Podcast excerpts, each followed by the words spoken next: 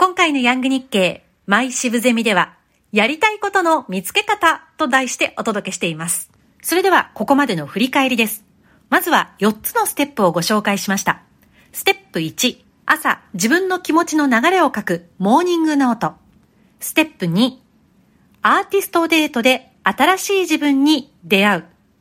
ステップ3、ソロウォーキング。一人で散歩をして今の自分を知り、自分と向き合い、周りに目を向ける。そしてステップ4、今までの人生を振り返る。これ流れとしてはどういうことかというと、ここまでの人生を振り返って、朝ノートを書き、自分一人で歩いて自分を感じる、知る、向き合う、そして新しい自分と出会うという風になっています。この4つを自分自身のルーティーンにして丁寧に行っていくことで未来が見えてくるということになります。いやーもう無理無理っていうのがなくなったら毎日楽しいですよね。いや、こうやったらできるんじゃないっていう発想になるっていうことです。もう自分の未来はこのルーティーンの中にあるっていうことになります。そう考えただけでワクワクしてきますよね。え、じゃあその先どうなるの？ということで、さらにやっておいたらいいよっていう3つのことをご紹介します。まず1つ目、初心者になろう要するに、新しいことを始めて自分以外の方から何かを教えていただくということです。もし、このヤング日経を聞いてくださっている方が、例えばキャリアがすごくベテランの方であるならば、若い人から教えてもらうのとかちょっと抵抗があるかもしれませんよね。私も大学でお教えしてるので、そんな風に周りからは見られるかもしれません。ですが、学生の皆さんから教えていただくことは本当に数多くあります。そして全然知らないっていうのも恥ずかしくないなっていつも思っています。時々ありませんか？例えば、社内の山岳部に入って久しぶりに山を登ろうって思ったのに、若い部下のなんとかくんが、部長大丈夫っすか？登れますか？みたいな感じで言われてきて、上から、みたいな、これも嫌だなーって思うこと。本当は自分の方が上なのにって思ってしまう。そういう気持ち捨てませんか？っていうことですね。初心者になることを恐れないで、新しいことをどんどんやっていこう。というのが、この一つ目の初心者になろうです。続いて、二つ目。五感かける五で、好きなものを自分の身の回りに置こう。基本的な確認です。五感といえば何でしょうか？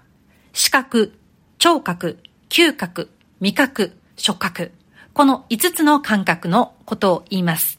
そのそれぞれに対して好きなものを5つあげよう。書き出そう。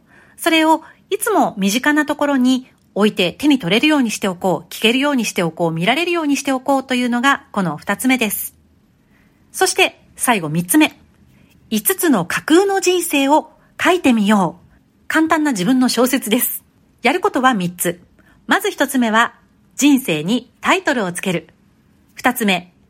一つを選ぶ。三つ目。選んだ一つにちょっとでもいいので今の人生を近づける。いかがでしょうか？ここまで4つのルーティンプラスさらにやっておいた方がいい3つのことをお伝えしました。さあ、ここからはまとめです。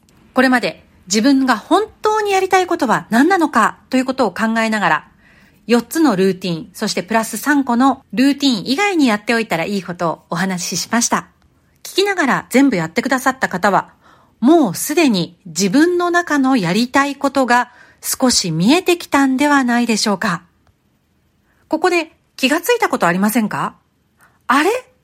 今までやってこなかったこと、自分が本当にやりたいなって思ってたこと、これをやらないようにしていたのは、やらない理由を作っていたのは、できないよって言ってたのは、自分自身だということに気がつきましたか？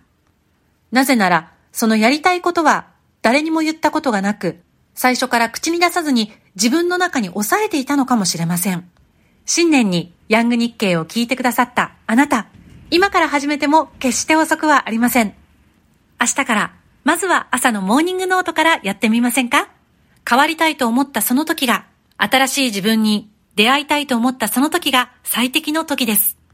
最後にイギリスの作家、ジョージ・エリオットの名言で締めたいと思います。